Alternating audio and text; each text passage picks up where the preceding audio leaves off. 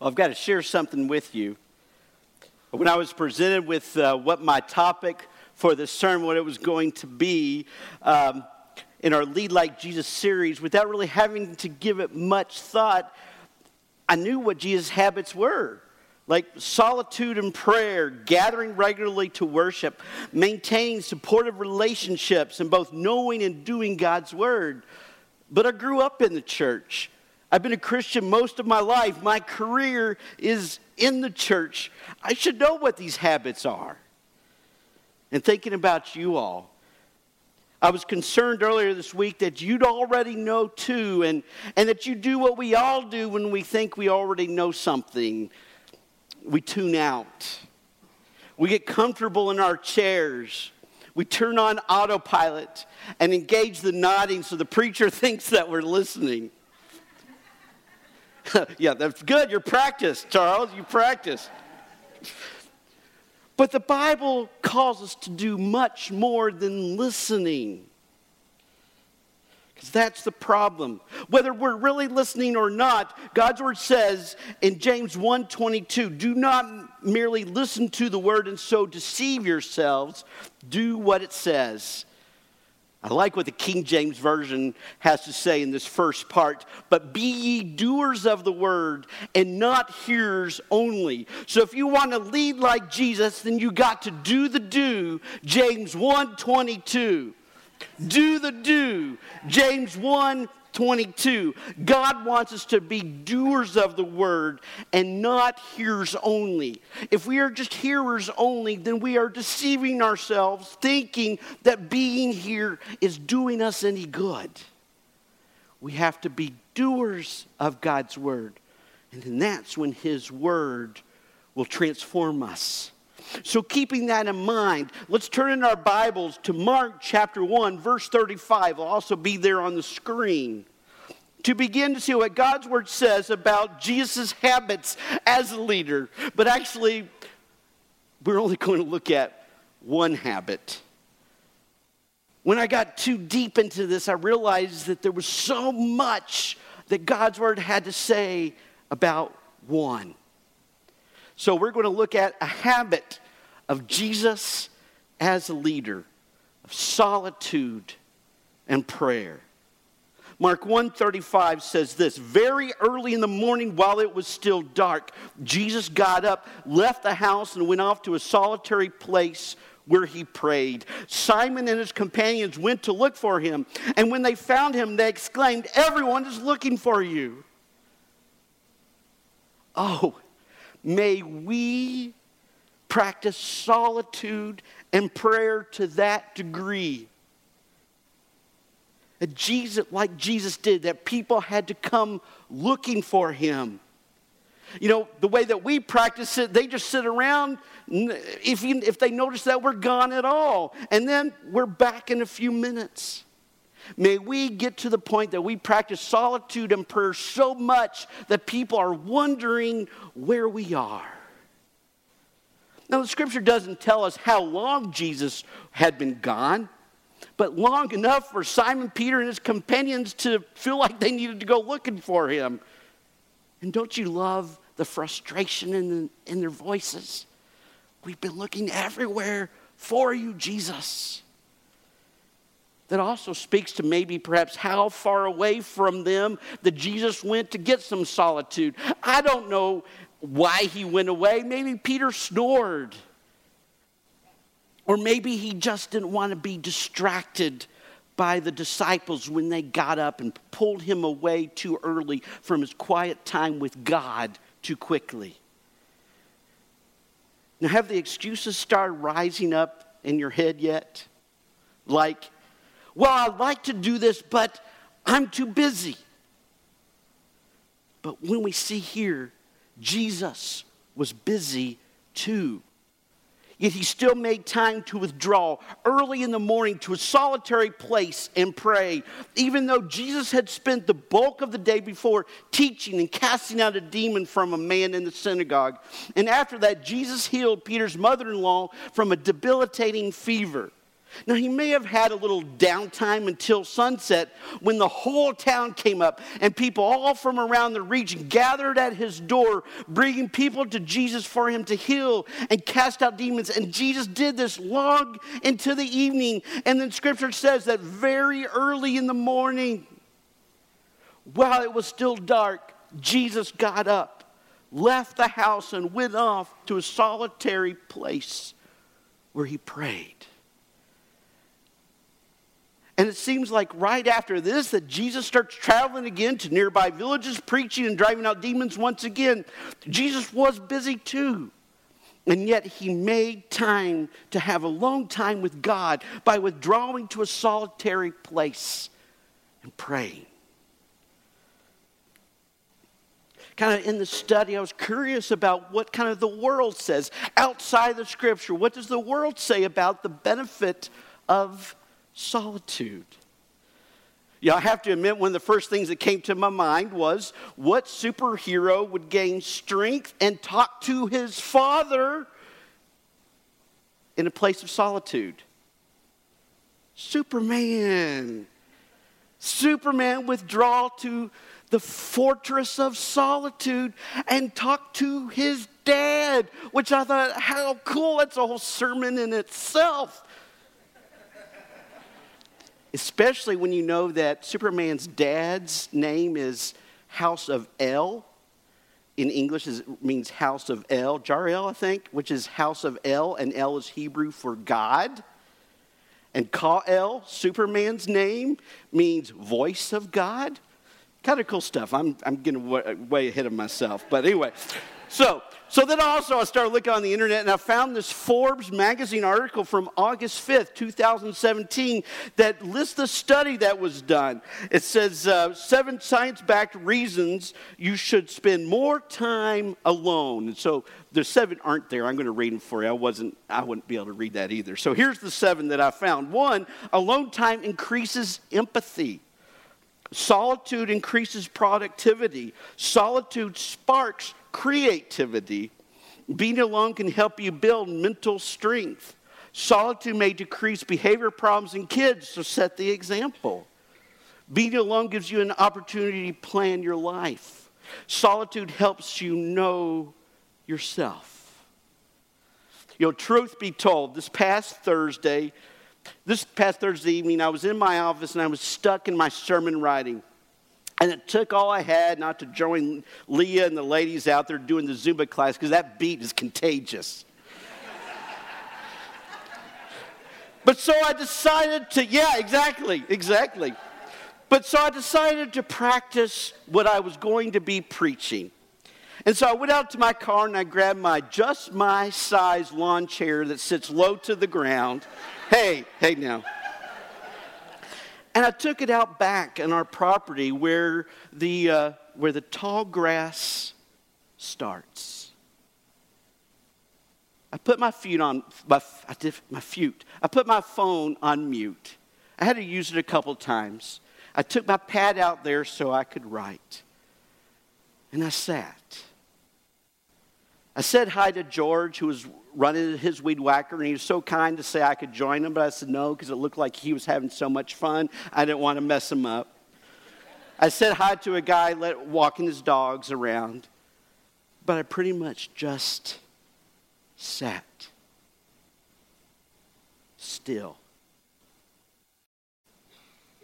And I have to tell you that I left that place more at peace, refreshed, and more productive than I started. Plus, I left with a good laugh because while I was outside, a bird convention decided to set in. And as they decided to leave, I covered my head with my pad, thinking how funny it would be if I got pooped on because I could show it up on the screen. And so there you go.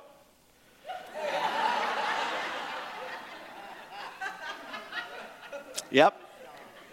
Okay, so let's go back to Jesus and his habits. What did Jesus gain from his alone time with God, from his time of solitude and prayer? So let's check out where we left off. And when they found him, they exclaimed, Everyone is looking for you. Jesus replied, let us go somewhere else to the nearby villages so I can preach there also. That's why I have come. So he traveled throughout Galilee, preaching in their synagogues and driving out demons. So, in addition to spending more time with God, Jesus was blessed with direction. Though the crowd was there and it seemed like the proper thing to do, Jesus could have stayed and healed and taught till his heart's content. But it seems like the result of his quiet time with God that day was direction and perhaps some perspective. Because right after that, it was time for him to move on to the nearby villages and preach there also, because that's why he came. Now, some of you might be, just be busting at the seams to say an isolated incident a habit does not make. Maybe not those exact words if you don't want to sound like Yoda. But that's kind of how it came to my mind. But I'm here to tell you it's not an isolated incident we're going to go one after another. We're going to look at incident over incident, time after time, where Jesus, in the middle of the craziness, takes time to have a long time with God in solitary, uh, being solitary in prayer, in solitude and prayer. So check out Luke chapter 6, verse 12. One of those days, Jesus went out to a mountainside to pray and spent the night praying to God. When morning came, he called his disciples to him and chose 12 of them, whom he also designated apostles. It seems like Jesus always had people around him who'd come and go as they pleased. They were kind of the crowd. They were always there, but they kind of came and go. They came and went. But among the crowd was a lesser but more committed group of people who were disciples of Jesus. And it was from among this group, the disciples, that Jesus picked his 12 apostles. So again, we see Jesus withdrawing to a solitary place, it seems, because he had to call the people to him. They weren't right there, so he had to call people to him. And after spending an extended period of time away, that is part of the day before and all night, spending a long time with God, praying before making this big decision. So, how was Jesus blessed this time? I'd say he gained some clarity, clarity and a decision. It was time to pick apostles who would carry on his ministry long after Jesus returned to heaven. This was a big deal. This was a huge decision to make. People's eternal lives hung in the balance. So Jesus spent the night in a solitary place praying. And when his alone time with God was complete, he had God given clarity to pick 12 apostles. So far, a long time with God in solitude and prayer brought about in Jesus and in us can bring about in us perspective, direction, clarity, the ability to make a big decision. Sounds like things that we are in short supply of. But there's more. So, sometime later in Matthew 14 22, if you want to turn there, Jesus plans get. Uh, Jesus plans to get away to a solitary place with his disciples. They're messed up by a crowd of 5,000 men, not including women and children, all upon whom Jesus has compassion and spends the day teaching them and healing the sick. And close to evening, Jesus miraculously feeds all of them with five loaves of bread and two fish. And after experiencing the miracle, the people want to make Jesus king and by force if they have to. Matthew 14 22 says that immediately Jesus made the disciples get into the boat and go ahead of him to the other side while he dismissed the crowd. After he had dismissed them, he went up on a mountainside by himself to pray. Later that night, he was there alone. In a little bit, Jesus will see the disciples struggle at the oars because of the storm, and he will go out to them walking on the lake. So, another crazy day after the one before, yet Jesus made time in between the craziness. Jesus made time in between the craziness to spend time with God, withdrawing to a solitary place and praying. Why? Because Jesus really could have become king if he wanted to. He could have lived a very comfortable life being the bread making Messiah. Forget the dying a horrific death for the sins of the world. He would have been set for life. Instead, though, he sent his apostles on, dismissed the crowd, and went up on a mountainside to pray. And no doubt God blessed him during that time with renewed focus.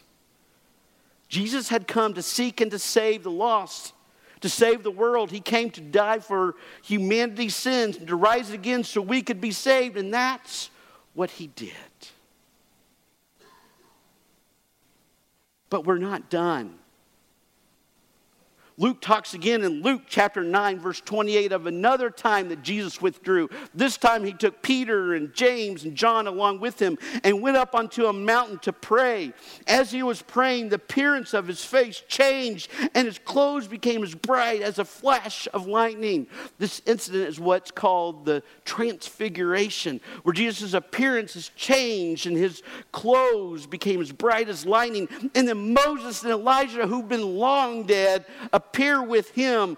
And then, then Peter and John and James sort of freak out. And then God speaks from a cloud saying, This is my son, referring to Jesus. God says, This is my son, whom I have chosen. Listen to him. But think, think how Jesus would have missed out on all that if he decided not to pray that day a decision that we make in passing, a decision that we might be pretty flippant about. Think about what we're missing out on. And I know that God appears in, in, the, in the gentle whisper. He's not always in the fire. But I wonder if perhaps the times that we don't pull away in solitude and prayer that we're missing God showing up in a big way. There's one last time in Luke 22, verse 39. You know, last night when I kind of finished uh, writing this verse down, a little bit thoughts after that we're going to look at, I kind of had to, to, to take a step back. Because we are looking at the last moments of Jesus' life. Things are coming to an end. And yet he takes time to get away and pray. Luke chapter 22, verse 39. Jesus went out as usual to the Mount of Olives, and his disciples followed him. On reaching the place, he said to them, Pray that you will not fall into temptation. He withdrew about a stone's throw beyond them, knelt down, and prayed, Father, if you are willing, take this cup from me, yet not my will, but yours be done an angel from heaven appeared to him and strengthened him. And being in anguish, he prayed more earnestly, and his sweat was like drops of blood falling to the ground. How was Jesus blessed during this time with God? Strength. Jesus was blessed with strength to face the tough road ahead with only hours left to live. And moments before they'll come to arrest him and falsely accuse him, brutally beat him, and savagely crucify him with the weight of the humanity's sins upon his shoulders. Before that, Jesus withdraws with his apostles to a solitary place, and going a little further, he prays, pouring out his anguish of the moment. And with moments left to live, Jesus withdraws to have one last alone time with God. It's like he had to, like it was a habit. May solitude and prayer, may our alone time with God become a habit too. But time gets in the way, and so do distractions, like the ones we carry in our pocket. Like the other morning, after having a quiet time, I had a quiet time, scripture reading and some prayer. I went flipping around my phone like we all do, and I noticed that I it felt like my head was uh, warming up like my phone does when it starts to overheat. So my mom's here, so I'm sure she's concerned. Dr. Lee was in the first service, so I'll get that checked out. But I noticed that my head was just kind of feel, kind of feeling hot, and so I was like, "Hmm, that's interesting." So I put my phone down, laid my head back in the chair, and just sat in the quietness of the morning. Now, your solitary place might not be a mountainside, but maybe down the hall or downstairs at night after everyone has gone to bed, or early morning while everyone else is still asleep. Or it might be out on this acreage that God has blessed us with. Whenever and wherever it is, as we work at making alone time with God, may we one day know that we've arrived because people will reply with texts and emails and voicemails and tweets and chats. And because everyone is looking for us wondering where we are because we haven't responded yet. We'll know that we have arrived when that time comes. And while we're spending alone time with God, may we be blessed by a renewed perspective, direction, clarity, focus, and strength. We'll be better for it. Spending alone time with God in solitude and prayer. You know, I tell you, I am very thankful that Jesus did that because otherwise we would be talking a very different story. Where I believe that Jesus regained some his perspective. When those people wanted to make him king, he chose instead to be the king of kings, which meant his death on the cross, his burial, but also his resurrection. And that's what we get to remember each and every time that we gather on the Lord's Day, when we take of the bread that represents his body that was broken for us and the blood that was shed for the forgiveness of our sins. And in a moment, the servers will come forward to let us partake in that. Let us pray.